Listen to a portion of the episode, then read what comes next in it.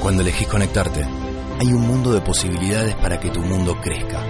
Elegí compartir, elegí reír, elegí aprender, elegí conocer, elegí soñar, elegí todo. Movistar. Si sos una verdadera experta en ahorro, escucha estas ofertas. Del domingo 17 al martes 19 de septiembre lleva dos tapas para empanadas día por 18 unidades a 30 pesos y dos aguas saborizadas varios sabores día por 2 litros 25 a 30 pesos. Todos los días, venite a día. Ofertas exclusivas para socios club día varía solo para consumo familiar. Stop 10.000 unidades máximo 6 unidades por compra. Si las paredes hablaran te contarían lo mucho que le costó a cada familia tener su casa. Te contarían la felicidad que se siente al poder dar una dirección propia o cómo les cambia la vida a tus hijos una habitación nueva. Si las paredes hablaran, te contarían una historia que hoy empieza a escribirse distinto. Porque ahora el Banco Provincia te acerca el nuevo crédito hipotecario social. Un crédito para que puedas construir, refaccionar y ampliar o tener tu casa propia. Un crédito hipotecario que te ayuda a progresar. Conoce más en bancoprovincia.com.ar. Banco Provincia. El presente se encuentra sujeto a aprobación crediticia del presentante Banco de la Provincia de Buenos Aires, cuyo número 3399924210-9, domicilio en calle 7, número 726 de la Ciudad de La Plata, Provincia de Buenos Aires. Para más información, www.bancoprovincia.com.ar. Historias de vida, entrevistas con los protagonistas de la cultura y la política.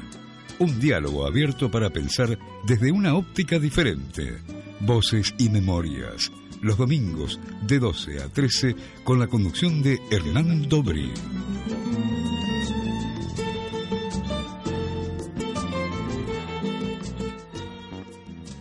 Muy buen mediodía de domingo, bienvenidos a una nueva emisión de Voces y Memorias. En esta oportunidad con una visita muy especial.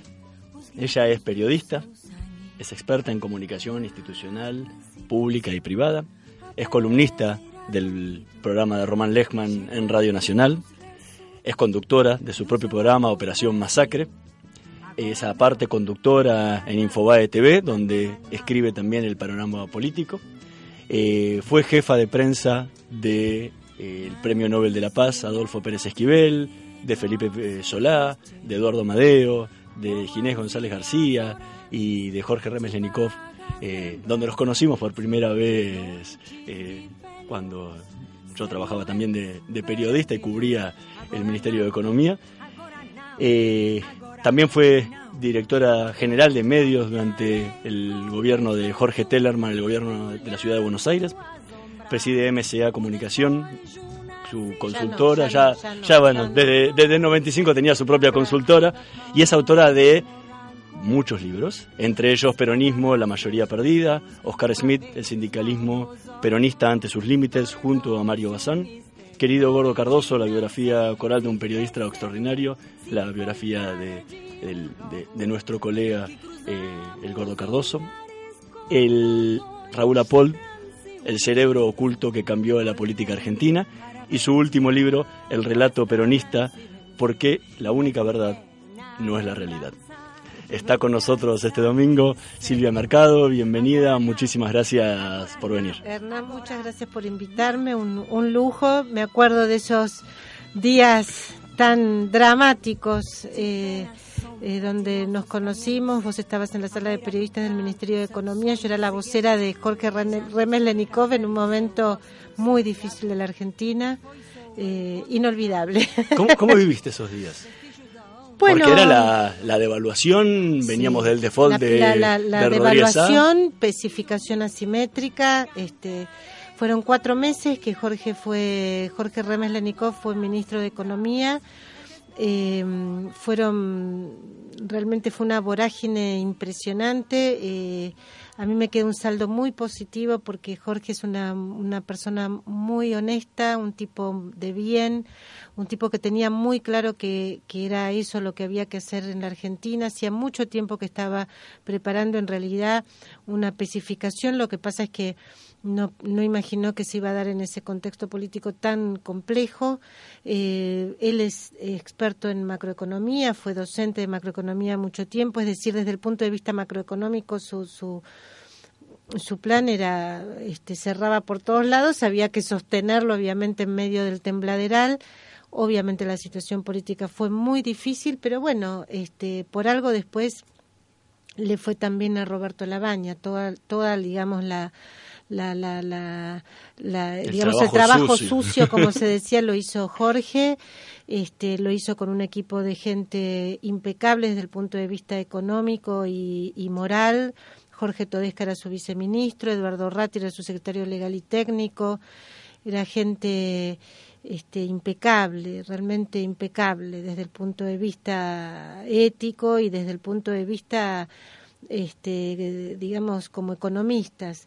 Obviamente Jorge era mucho más, este, a ver cómo decirlo, mucho más estricto de lo que después fue Roberto Labaña, es decir, él creía que había que renegociar los contratos eh, en ese momento, algo que no se hizo nunca, ni, ni lo hizo Labaña, ni lo hizo el kirchnerismo él creía que, que, había que negociar con el Fondo Monetario, no lo hizo Labaña, no lo hizo el kirchnerismo, es decir, tenía una visión este, peronista, pero a su vez muy este, sólida en términos económicos y bueno, este, duró cuatro meses. Bueno, es que muchos decían que él era, era la mano derecha de, Eduardo Dualdo en su momento. Y, bueno, y muchos decían que lo, lo era. Claro, pues decían que lo, lo hizo, tendría que haber la devaluación la tendría que haber hecho otro ministro y, y dejarla y dejarla a, a Remes Lenikov después lo que heredó la baña, ¿no? Sí, nadie se animaba a tomar ese, ese, ese, digamos esa brasa ardiente.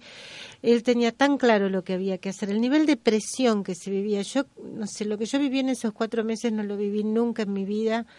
A su vez fue apasionante porque por una enorme cantidad de razones, este, no sé, estar, digamos, nunca me pasó y no, no lo volveré a hacer nunca más, de estar en la mesa chica de las, digamos, de, de, las decisiones en materia de comunicación, en una enorme cantidad de cosas. O sea, lo que yo viví en esos cuatro meses no lo viví nunca y no lo voy a volver a vivir y no me interesa volver a vivirlo. Pero, no sé, desde, eh, qué sé yo, bueno, ir a las reuniones del fondo, este, ir a este, qué sé yo, andar en helicóptero con el presidente de un lado al otro, qué sé yo, situaciones muy, muy locas.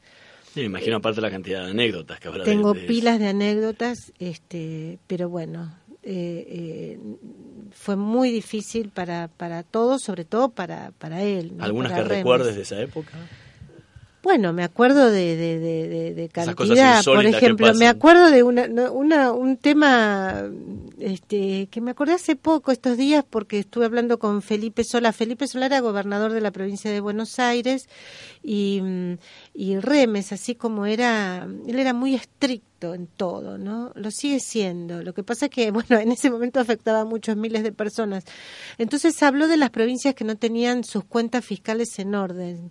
Entre ellas, pero además lo dijo en público, en un reportaje, no me acuerdo dónde, entre ellas Felipe Solá, entre, ellas este, el gobierno de la provincia de Buenos Aires. Entonces Felipe Solá, de quien yo había sido por otra parte vocera cuando fue secretario de Agricultura y, y me consideraba en ese momento y me sigo considerando amiga de él, me llama por el teléfono y me dice, pero Silvia, vos estás loca, vos querés que yo me funda, que se funda esta provincia, que todos nos vayamos al demonio. Y yo no sabía ni de qué me estaba hablando. Le digo, ¿pero qué pasó? O sea, antes no había la... la o sea, es, hace 15, 16 años. internet. Digo, ¿pero qué pasó, Felipe? ¿Pero vos no escuchaste lo que dijo tu ministro? Le digo, no, la verdad que no. Entonces me cuenta. Y yo dije, bueno, no sé, debes, debes tener la información que lo, que lo avala. Pero ¿cómo me podés hablar con esa frialdad, Silvia? Vos no te interesa nada. Bueno, Felipe, ni sé ni sé lo que le contesté. Estaba todo el mundo muy, muy sacado, muy sacado. Me acuerdo que después el, que era en ese momento presidente de Cargill, Héctor Marcilli, me acuerdo un día me llama y me dice, Silvia, decime, estaban todos así como nerviosos, decímelo, si se quieren quedar con nuestras empresas, decímelo, decímelo ya, decímelo ya. Héctor, ¿por qué van a querer quedarse con tu empresa? ¿De qué me hablas? Le decía yo. No, no me acuerdo cuál era el problema en ese momento, supongo que eran las retenciones. Durante muchos años, este, obviamente, bueno, otro que me llamaba era mi ex marido, mi segundo ex marido, que, que era un hombre que había promovido la ausencia de retenciones en, digamos, las retenciones cero, las famosas retenciones cero, el idioma, digamos, alguien que respaldó eso mucho durante el menemismo era Héctor Huergo, mi segundo ex marido. Y también me llamaba y me, decía, pero Silvia, ¿cómo no te da vergüenza este, hacer esto? Yo, yo no hice nada, Héctor. Toda la, gente estaba muy nerviosa, muy nerviosa, no era para menos, era una convulsión que estaba viviendo en ese momento el país y, y bueno, contener ese, ese, ese, ese, cambio dramático que se estaba viviendo en situaciones de tanta precariedad era difícil, era muy difícil, pero ya pasó. Ahora tenemos otras precariedades. ¿Cómo es hacer eh, comunicación y prensa de políticos?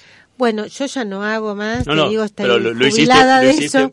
lo hice durante 20 años. Sí, lo hice durante 20 años. ¿Y con políticos aparte todos de primer nivel? Sí, sí, sí, todos del peronismo y del peronismo renovador, o sea, gente francamente digamos, para mí muy respetable. Este, todo, todo lo que diga, por supuesto, puede ser puesto en tela de juicio, pero digamos, yo estuve, yo era, yo soy afiliada en realidad, a pesar de que escribo en contra del peronismo, soy afiliada al peronismo, al Partido Justicialista. Y, y, la verdad que siempre trabajé para gente con la que estaba de acuerdo este, filosóficamente. Este, siempre hay gente que ha estado, digamos, a favor de la democratización del peronismo, siempre hay gente que estuvo este, a favor de la transparencia, es decir, una minoría, si se quiere, dentro del peronismo, tal vez no, tal vez es la mayoría, pero eh, digamos que, que estuvo en el poder poco tiempo. Gente a la que yo valoro y respeto incluso intelectualmente y, mm, sigo teniendo relación con la mayoría de ellos este aprendí mucho, aprendí mucho de política, este y bueno, yo creo que nunca he sido demasiado buena vocera porque, digamos, en general yo siempre decía la verdad, me, me costaba mucho, en general no lo hice. Alguna vez creo que lo hice, pero digamos, siempre busqué este decir la verdad, no no no digamos, me parece que no era buena haciendo comunicación. Eh, es difícil pasar del otro lado del, mostrador, como solemos decir en la, jerga. O sea, por un lado es muy lindo porque los periodistas somos muy curiosos y nos gusta ver cómo es el, detrás de la escena. A mí el detrás de la escena me sirvió, por ejemplo, para hacer el libro de Apol, es decir, para darme cuenta lo que es construir la comunicación desde, desde el otro lado del mostrador. Me sirvió para... Mm, eh, digamos, para entender cómo piensan los políticos, para entender cómo piensan los gobiernos, para entender cómo se toman las decisiones. Yo no diría que, que digamos, porque hay un montón de decisiones que tienen que ver, la verdad, con la parte más espuria de, de, de los gobiernos y de la política, que yo, este, la verdad, ni me enteré nunca o no, no, no recuerdo haber participado de conversaciones al respecto, pero sí en cuanto a la, toma de decisiones políticas y a las tomas de decisiones este, comunicacionales en función de esas políticas. Y digamos, a mí ya no hay nada que me llame la atención y estoy muy atenta a, a digamos, es muy difícil que a mí me vendan gato por liebre. Este, es muy difícil. La verdad, creo que no es posible.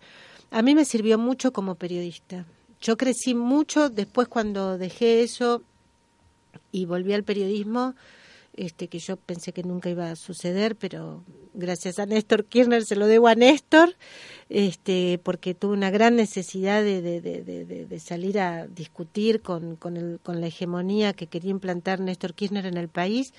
Este, eh, me sirvió mucho este, esos años que, trabajé como vocera de, políticos o funcionarios. Viéndolo del otro lado, ¿qué, ¿qué, cambió de la forma de hacer comunicación en los políticos de los años en los que vos estuviste a lo que fue después el kirchnerismo, donde justamente muchas veces se promovía el, la mentira?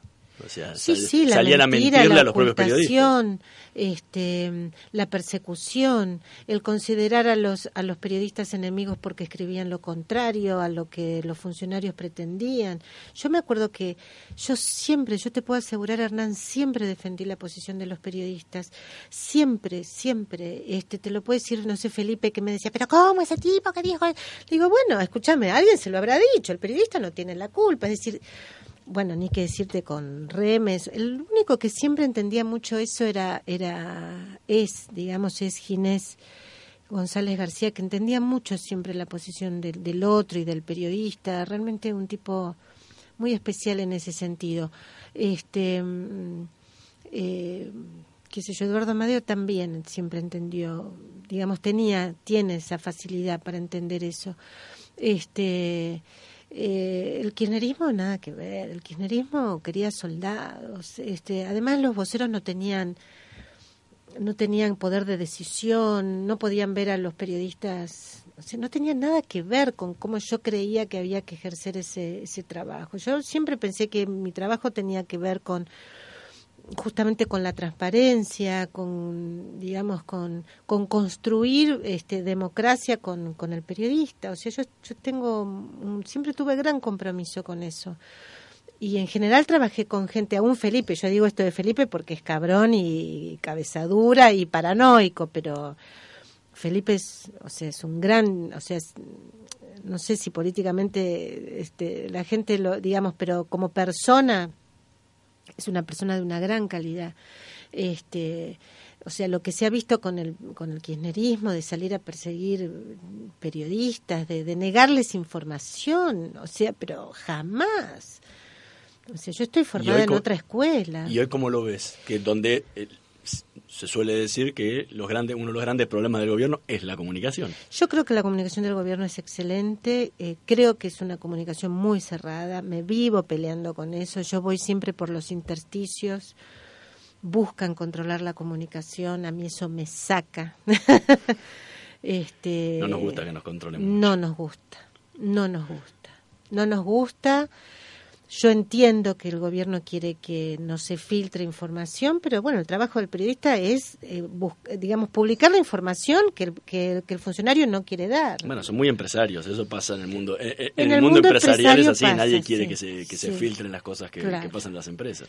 Claro, pero nosotros somos periodistas y queremos publicar lo que ellos no quieren que publiquemos. Yo te quiero decir que yo estoy muy a favor de este gobierno, muy a favor. Lo voté, lo voy a volver a votar pero libro una batalla diaria este por ese tema, diaria y la disfruto, te digo, disfruto este y viste, me encanta publicar cuando ellos no quieren que yo publique y por el contrario, cuando ellos quieren que publique no me gusta publicar. como tiene que ser. Yo creo que es como tiene que ser. Este este, y bueno, me, tienen que tolerar como tienen que tolerar a, a, muchos periodistas, este, a todos, va, porque los periodistas estamos para molestar. somos la piedra en el zapato. Somos la piedra en el zapato. Estamos conversando con Silvia Mercado, periodista, autora de numerosos libros. Eh, vamos a ir a un tema que ella misma eligió, de Ed Sheeran, Shake of You.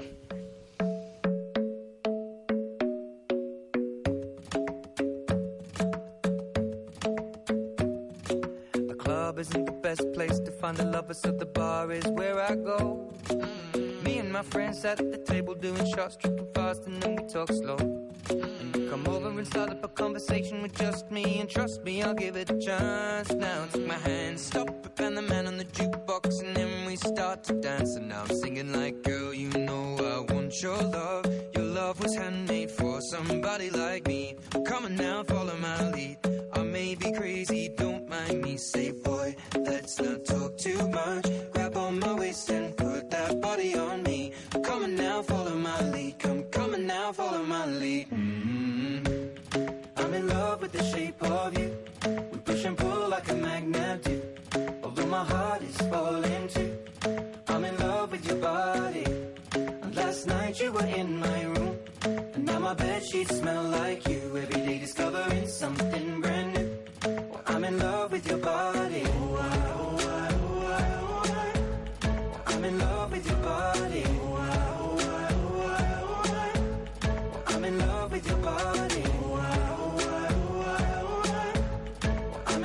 With your body. Every day discovering something brand new. I'm in love with the shape of you. When we can, we let the story begin. We're going out on our first date. You and me are thrifty, so go all you can eat. Fill up your bag and I fill up the plate. We talk for hours and hours about the sweet and the sour and how your family's doing okay. And leaving, getting a taxi, kissing the backseat, tell the driver make the radio play. And I'm singing like, girl, you know I want your love. Your love was handmade somebody like me. Come on now, follow my lead. I may be crazy, don't mind me. Say, boy, let's not talk too much Grab on my waist and put that body on me. I'm coming now, follow my lead. Come coming now, follow my lead. Mm-hmm.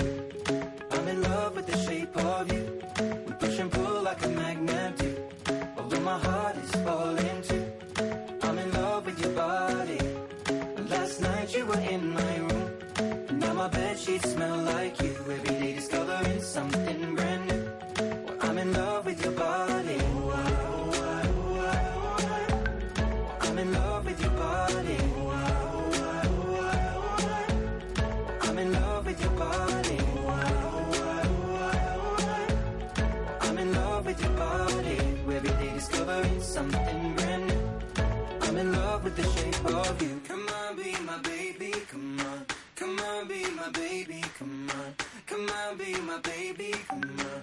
Come on, be my baby. Come on. Come on, be my baby. Come on. Come on, be my baby. Come on. Come on, be my baby. Come on. Come on, be my baby. Come on. I'm in love with the shape of you. We push and pull like a magnet do. Although my heart is falling too. I'm in love with your body. Last night you were in my room. My bed sheets smell like you. Every day something brand new. I'm in love with your body. Come on, be my baby. Come on, come on, I'm in love with your body. Come on, be my baby. Come on, come on, I'm in love with your body. Come on, be my baby. Come on, come on, I'm in love with your body.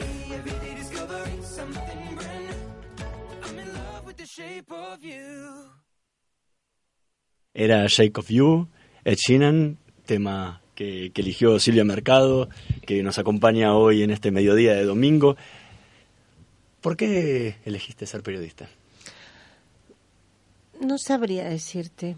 Nunca se me ocurrió ser otra cosa. Nunca, nunca, nunca. No, no, no. Tal vez, no sé, docente cuando era muy chica. No, no, no sé. Te, te, te podría dar una explicación astrológica. Porque soy este geminiana con ascendente en Géminis y tengo Mercurio en Géminis, o sea, soy muy geminiana. Pero Necesito comunicar. ¿Cómo arrancaste? Porque en algún Bueno. momento dijiste, bueno, voy a probar a hacer esto. Sí, claro. Este, mm, eh, eh, yo era, yo estudiaba sociología en El Salvador. Tenía de compañero a, a Leonardo Pérez Esquivel. Cuando Pérez Esquivel eh, eh, eh, le dieron el premio Nobel, nosotros ya colaborábamos con él. Necesitaban a alguien como de secretaria, qué sé yo, porque llamaban de todas partes del mundo. Era plena dictadura, 1980. Empecé a colaborar ahí este, con él y naturalmente llamaba, o sea, sola me fui dedicando al tema de prensa y quedé como jefa de prensa de Adolfo Pérez Esquivel. Y así conocí a muchos periodistas. O sea, tu, Y- tu comienzo fue al revés que, Claro. el, de, que el de la mayoría. eh, que exactamente. Y conocí a muchos periodistas y bueno, un día me ofrecieron, me fui metiendo en el gremio de los periodistas, yo, una cosa rarísima. Un día me ofrecieron este Oscar Cardoso, me ofreció ir a trabajar este con él este a, a- a un diario que salía cuando digamos después de Malvinas, el diario La Voz, él fue secretario de, de política internacional y, y así empecé qué sé yo, no es una cosa rarísima. y así seguí. ¿Cómo, ¿Cómo fueron esos años con Pérez Esquivel? Bueno, fueron también años muy interesantes, digamos, con miedo. Yo, lo que pasa es que uno cuando es joven, yo tenía 20 años, era muy inconsciente, pero fueron apasionantes porque, no sé, yo te digo, conocí a François Mitterrand, conocí a Jimmy Carter, conocí a eh, Carlos Andrés Pérez, este, porque yo viajaba con, con Adolfo, o sea, hice muchos viajes con Pérez Esquivel por el mundo. Este, no sé, conocí acá en la Argentina a Arturo Ilia, conocí a, a, qué sé yo, bueno, obviamente este, La estaba... premio Nobel de la Paz irlandesa, ¿cómo se llamaba? Que vino acá a Buenos Aires No, no y estuvo con, e- estuvo con ella en el año 80 y, y 81. No, no, no, me, no, no, no creo. No me acuerdo cómo se llamaba la, la premio Nobel que estuvo acá junto Nosotros con no él. estuvimos, no, no creo. Sí. Yo no estaría, yo ya no estaría. Mm. Yo estuve 80, 81, 82, Sí. digamos hasta el 83, ponele. Este, en esos años cuando yo estaba con él, vino John Baez y estuvo, estuvimos con ella y ella nos respaldó mucho y estuvimos tratando de hacer un recital en el Luna Park. ¿Cómo se este, hacía prensa de, de un premio Nobel Bueno. al cual le tenían cerrados los medios porque el gobierno no Pero quería no que apareciera? cerrados. Por eso cuando 678, el kirchnerismo demonizó a los, a los medios y a los periodistas, eh, yo nunca dije lo que había hecho, si me preguntaban, pero tampoco nadie preguntaba. Era muy difícil, era muy difícil. Por eso a mí nunca me invitaron a 678, por eso nunca me dieron ninguna chance de nada, porque este mm, eh, porque eh, digamos Clarín publicaba este Clarín publicaba. La Nación no publicaba pero te recibían. Eh, la prensa publicaba. Eh, qué sé yo este El las- el por supuesto el Nueva Buenos Aires. Herald, nueva presencia por supuesto. Eh, eh, noticias argentinas DIM publicaban.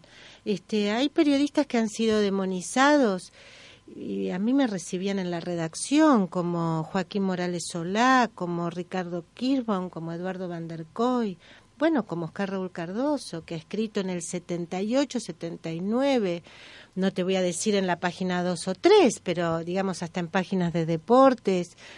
Este, eso está en la biografía que yo hice de Oscar. Eh, yo iba a La Nación y me recibía, me recibía José Claudio Escribano, no publicaban, pero me recibían, yo les hablaba, decía que era la vocera de... Tenía 20 años, te imaginas, era una cosa totalmente ridícula. Lo mío, no sé cómo me animaba, nunca entendí lo que hacía, nunca entendí, pero... Y te quiero decir, los comunicados de prensa, se, los, este, no había, eh, este, eh, por supuesto, Computadora, computadoras, impresora, toda máquina. no había impresoras, se escribía máquina de escribir con... eh, Carbónicos. Carbónicos. Claro, como se hacía antes en una Con redacción. carbónico. Se hacían tres copias en carbónico. Claro, Entonces yo iba con los carbónicos a las redacciones. Me tomaba un taxi o el colectivo y este era era este realmente, o sea, no me parecía que estaba haciendo este nada especial, con el tiempo me di cuenta que estaba haciendo algo que no era no era muy muy Está- normal. Estaba jugando con la historia. Sí, yo eso un poquito lo sentía, ¿eh? Yo eso un poquito lo sentía y me gustaba y lo hacía. Eso sí me daba cuenta. Yo decía acá, yo, yo me acuerdo siendo muy chiquita, caminando por San Telmo, que era donde estaba la oficina de paz y justicia, en la calle México, y decía, estoy haciendo historia. Iba con los sobres, eh, con los comunicados adentro y decía, estoy, estoy escribiendo la historia. O sea, tenía cierta noción de eso. No me parecía que era tan atípico, es decir, pensaba que seríamos más, bueno, con el tiempo, me, mucho no había tiempo para pensar tampoco, ¿no? Era muy lindo también, era lindo, era loco, era in- inseguro, este, tuvimos problemas, este, de estar horas en presos, pero nunca, o sea, a mí no me torturaron, no me pasó nada. Tenía mi pasaporte sellado con un, un sello que decía equipo dos pasaportes, es decir, me revisaba mucho al entrar y al salir. Es el mismo sello que tenía Jacobo Timerman cuando se fue, es decir, una oficina que se llamaba Equipo 2 Pasaportes. Este, fue ¿Tuviste una miedo en algún momento? Yo siempre fui medio inconsciente. El que por ahí tenía miedo era, era mi, mi, mi pareja, mi, mi, mi marido de entonces, que era más consciente, era más, más, este, yo no, yo no, no, no recuerdo, no, no, debo haber tenido, no me acuerdo, no me acuerdo. Porque eran épocas que seguramente... eh, Y todavía secuestraban gente, No, no sí. solo eso, sino que recibían amenazas constantemente. Sí, no, nosotros recibimos, pero tampoco tantas amenazas. La verdad que el premio Nobel nos protegió. O sea, nos dio una cobertura muy importante, muy importante. La verdad que en eso el Comité Nobel ayudó mucho a la Argentina. Hubo muchas organizaciones que ayudaron mucho a la Argentina durante la dictadura. Amnesty International, las iglesias alemanas y holandesa, eh, el gobierno francés, el gobierno norteamericano, Jimmy Carter, Patrick Derian, eh, bueno, el gobierno israelí. El gobierno israelí ayudó mucho a la Argentina, sacó mucha gente, eh, ayudó a mucha gente a salir del país. Eh, hubo mucha gente que ayudó, hubo mucha gente que ayudó. Por eso la dictadura duró finalmente siete años. En ese momento nos parecía que no iba a terminar nunca, pero finalmente duró siete años. Estamos conversando con Silvia Mercado, vamos a hacer una pausa ahora y en unos segunditos estamos de vuelta.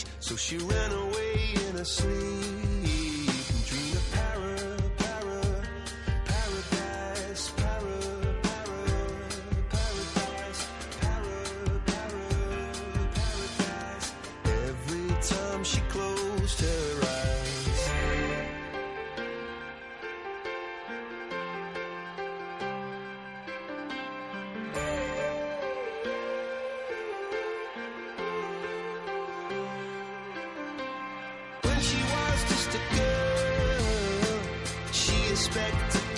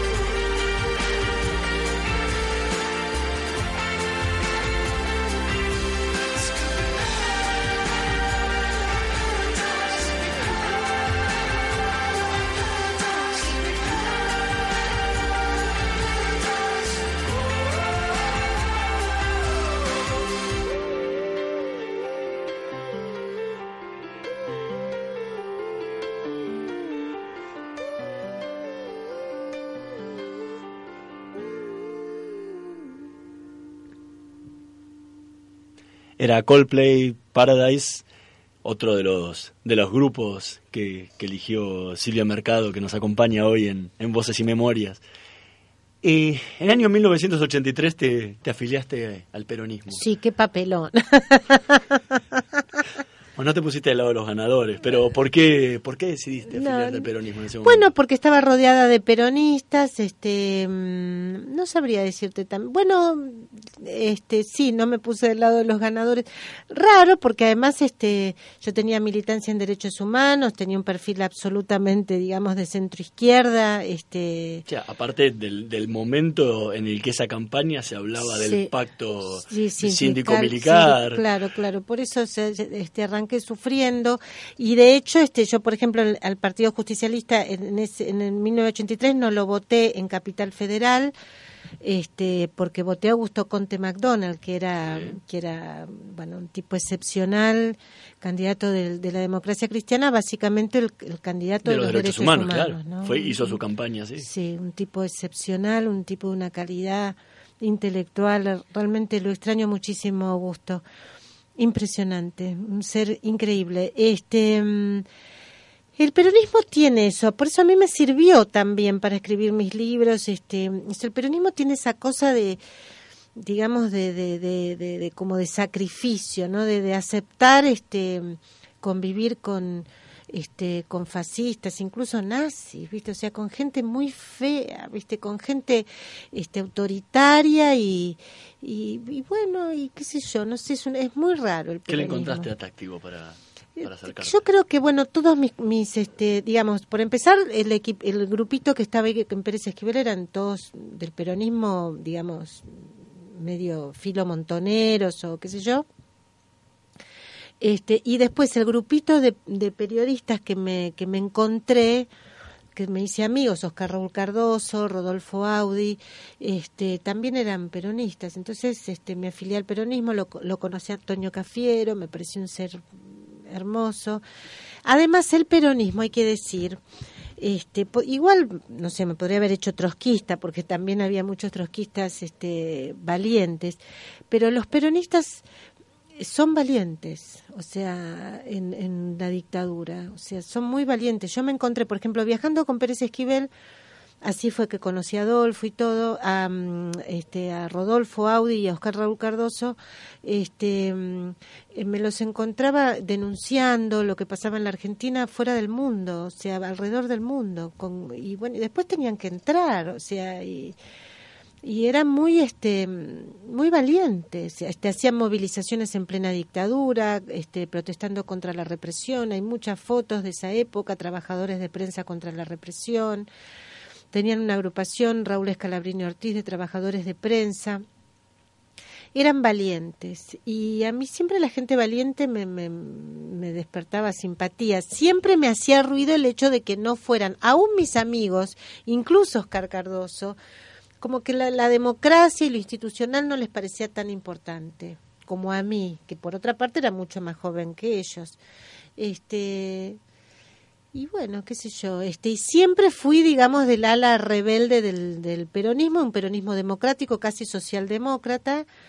Siempre me tomaron el pelo, pero bueno, siempre estuve ahí, siempre estuve ahí protestando, qué sé yo, pero siempre estuve ahí en la renovación peronista, acompañé mucho este eh, la renovación peronista, este eh, mis amigos son de la renovación peronista y bueno, este, qué sé yo, yo creo que no sé, no me desafilié, te quiero decir. No, no, lo sé, lo sé, lo sé.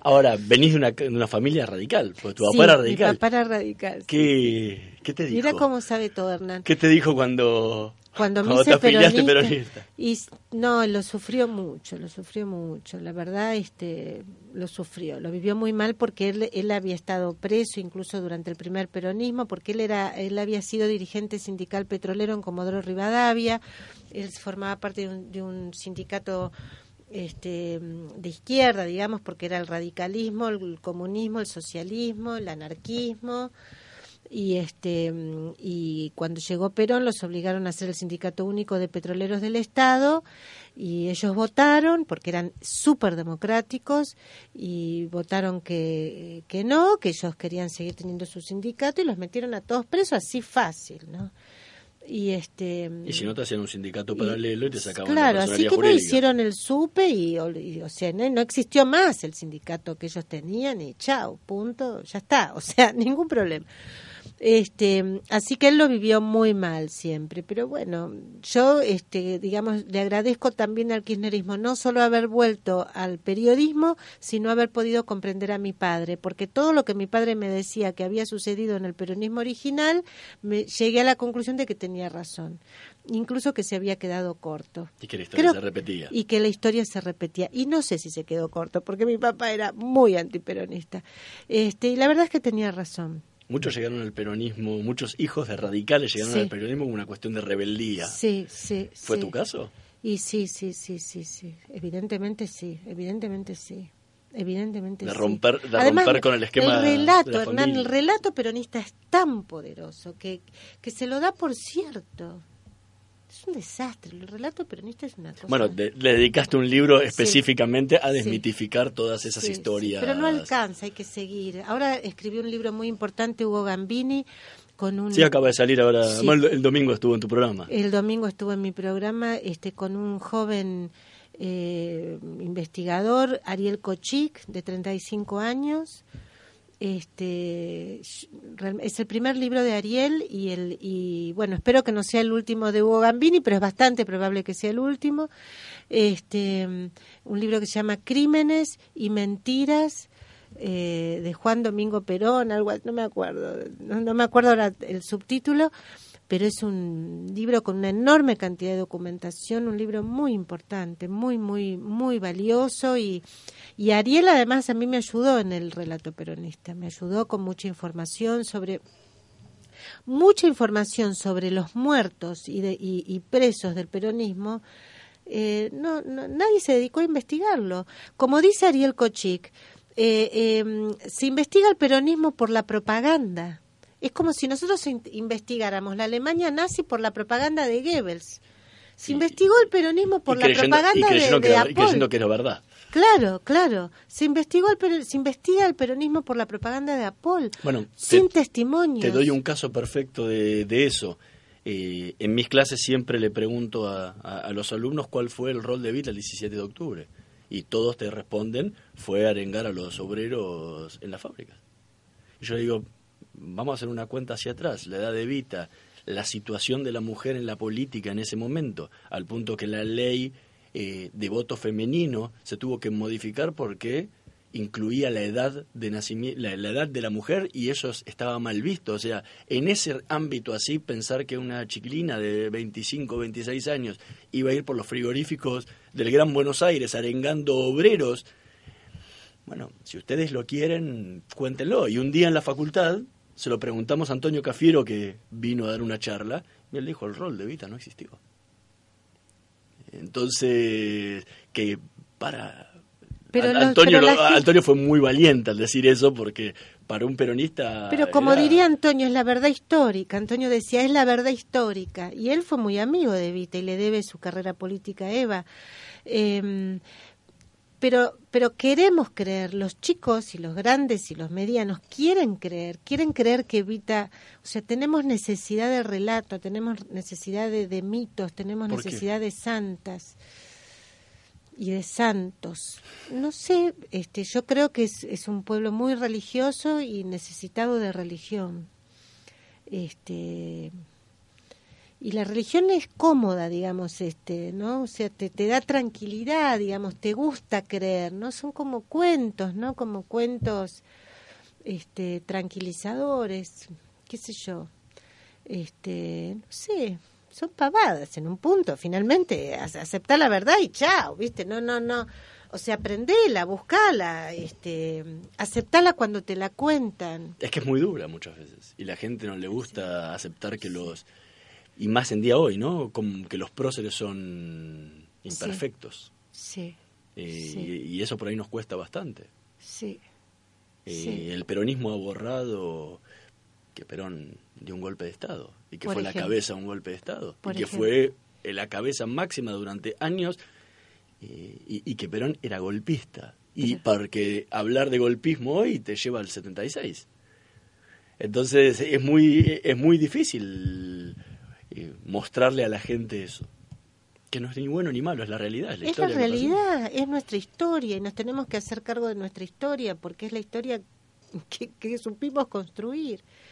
Pero para hacer una historia más democrática también tenemos que aceptar la realidad que, que tuvimos porque si no, no, no, no hay destino.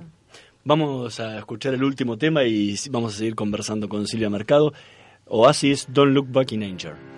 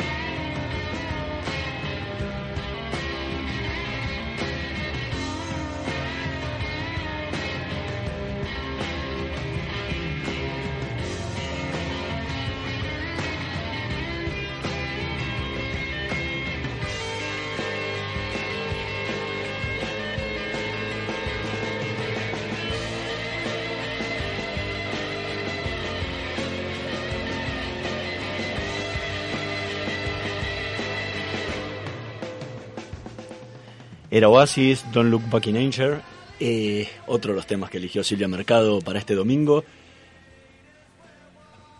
Tus libros han desmitificado muchas historias de- del, del peronismo. Es extraño esto de escribir sobre los mitos peronistas siendo peronista. Normalmente Sí, siempre sí, el que sí. sale a escribirlo es el que está afuera y que no Sí. y, y- y que lo ve un poco más de afuera.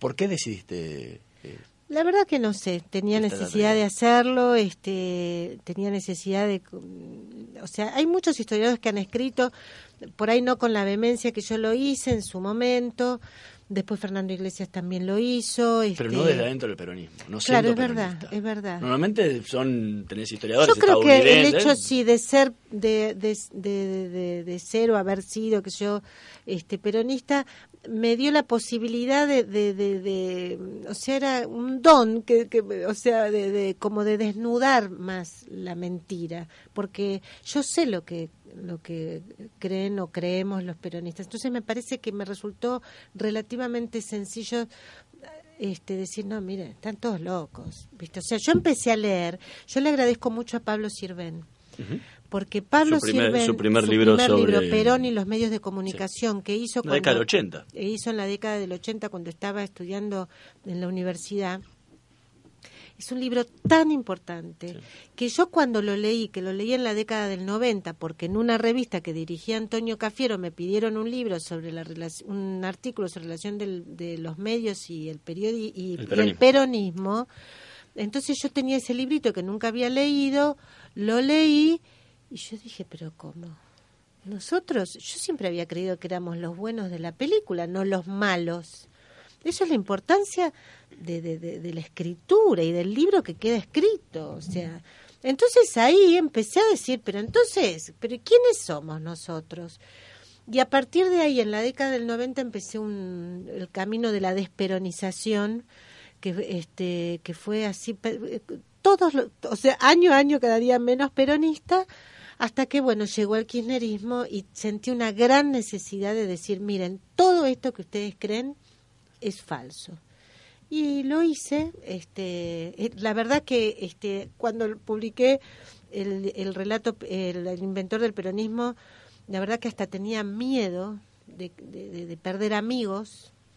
Y ahí, perdiste? este, bueno, y Patricia Bullrich, este, a quien yo quiero mucho, me dijo, mira Silvia, porque lo hablé un día con ella, me dice, ¿cómo estás con él? Mira, me pasa esto. Le dije la verdad. Me dice, Silvia, eh, eh, si perdés algún amigo, son amigos que mejor perderlos que encontrarlos. Eh, me habló muy bien, me dijo muchas cosas. Este, y ¿Y, bueno, perdiste algunos? Sí, sí, perdí algunos amigos, no muchos. Este, y la gente valiosa sigue siendo amiga, a pesar de que se pelean mucho. El caso de Felipe Solá, este, que hasta aceptó, después no se pudo dar, pero hasta aceptó este, eh, eh, Presentarlo. presentarme el libro y, y muchos amigos y no sé Pedro del Piero que vengo ahora este digamos de leer unos artículos de Pedro este, o sea mucha gente peronista eh, bueno porque claro la verdad es que mis amigos peronistas son todos democráticos la verdad es que los que más se alejaron de mí son los los kirchneristas no los peronistas ¿Sigue manteniendo el peronismo todavía ese autoritarismo? Sí, sí, sí, sí, sí, sí. El peronismo este, tiene una cosa autoritaria este, que es constitutiva y que no, no, no puede. Es verticalista. Sí, sí, es verticalista y rebelde a la vez, ¿no? Tiene las dos cosas. Este, es valiente, disputa todo, pero tiene una vocación autoritaria que le es muy difícil manejar. Tiene muchos sectores muy valiosos, muy democráticos pero yo ya sé y yo ya sé que, que nunca, o sea que si alguna vez son conducción es por poco tiempo, porque eh, esa vocación hege- autoritaria hegemónica este fascista que tiene el peronismo en realidad es una vocación muy representativa de una parte de la Argentina, esta es la verdad. Por eso para mí peronismo nunca más. Después de haber escrito Apod, el cerebro oculto que cambió la política argentina, y el relato peronista, porque la única verdad no siempre es la realidad. ¿Para cuándo viene eh, el tercero de la trilogía? Y bueno, ya siempre- lo tenía, lo tenía medio preparado, pero no me, es, era, digamos, este, sobre el kirchnerismo, y digamos tengo la mitad del libro hecho pero me aburre ya el kirchnerismo entonces me dediqué a otra cosa pero sí lo tengo que hacer es creo no sé que lo voy a hacer en algún momento todavía no lo hice Cuando se, se calmen un poco todavía las aguas, ¿no? Porque Sí, si no, sí, todavía sí. te deja para escribir. sí sí es cierto es cierto es cierto es cierto es cierto esta semana además está dando este mucha tela no para Sí, sí, analizar con- todavía hasta que Cristina se decida qué va a hacer, ¿no? exactamente exactamente Silvia Mercado, muchísimas gracias por habernos acompañado este domingo. Hernán un gusto enorme un gusto enorme gracias por invitarme Fue, fue un placer tenerte acá en el programa. Eh, Nosotros nos vamos a reencontrar la semana que viene en, en Voces y Memorias, en la operación técnica Juan Antoniades. Nos reencontramos el próximo domingo a las 12. No, buen fin de semana, lo que queda de este domingo, y nos vemos la próxima semana. A noite fecunda os gritos do seu sangue. Si las paredes hablaran te contarían lo mucho que les costó a cada familia tener su casa. Te contarían la felicidad que se siente al poder dar una dirección propia o cómo les cambia la vida a tus hijos una habitación nueva. Si las paredes hablaran te contarían una historia que hoy empieza a escribirse distinto. Porque ahora el Banco Provincia te acerca el nuevo crédito hipotecario social. Un crédito para que puedas construir, refaccionar y ampliar o tener tu casa propia. Un crédito hipotecario que te ayuda a progresar. Conoce más en bancoprovincia.com.ar. Banco Provincia. El presente se encuentra sujeto a aprobación crediticia del presentante Banco de la Provincia de Buenos Aires, cuyo número 3399924210-9, domicilio en calle 7, número 726 de la Ciudad de La Plata, Provincia de Buenos Aires. Para más información, www.bancoprovincia.com.ar. Si sos una verdadera experta en ahorro, escucha estas ofertas. Solo por hoy, 3x2 en atunes marca día. Todos los días, venite a día. Ofertas exclusivas para socios club día válidas solo para consumo familiar, no incluye productos del programa Pisos Cuidados, ahorra menos y la super quincena del ahorro stock 50.000 unidades. El descuento aplica sobre la unidad menor valor máximo 18 unidades por compra. Cuando elegís conectarte, hay un mundo de posibilidades para que tu mundo crezca. Elegí compartir, elegí reír, elegí aprender, elegí conocer, elegí soñar, elegí todo. Movistar.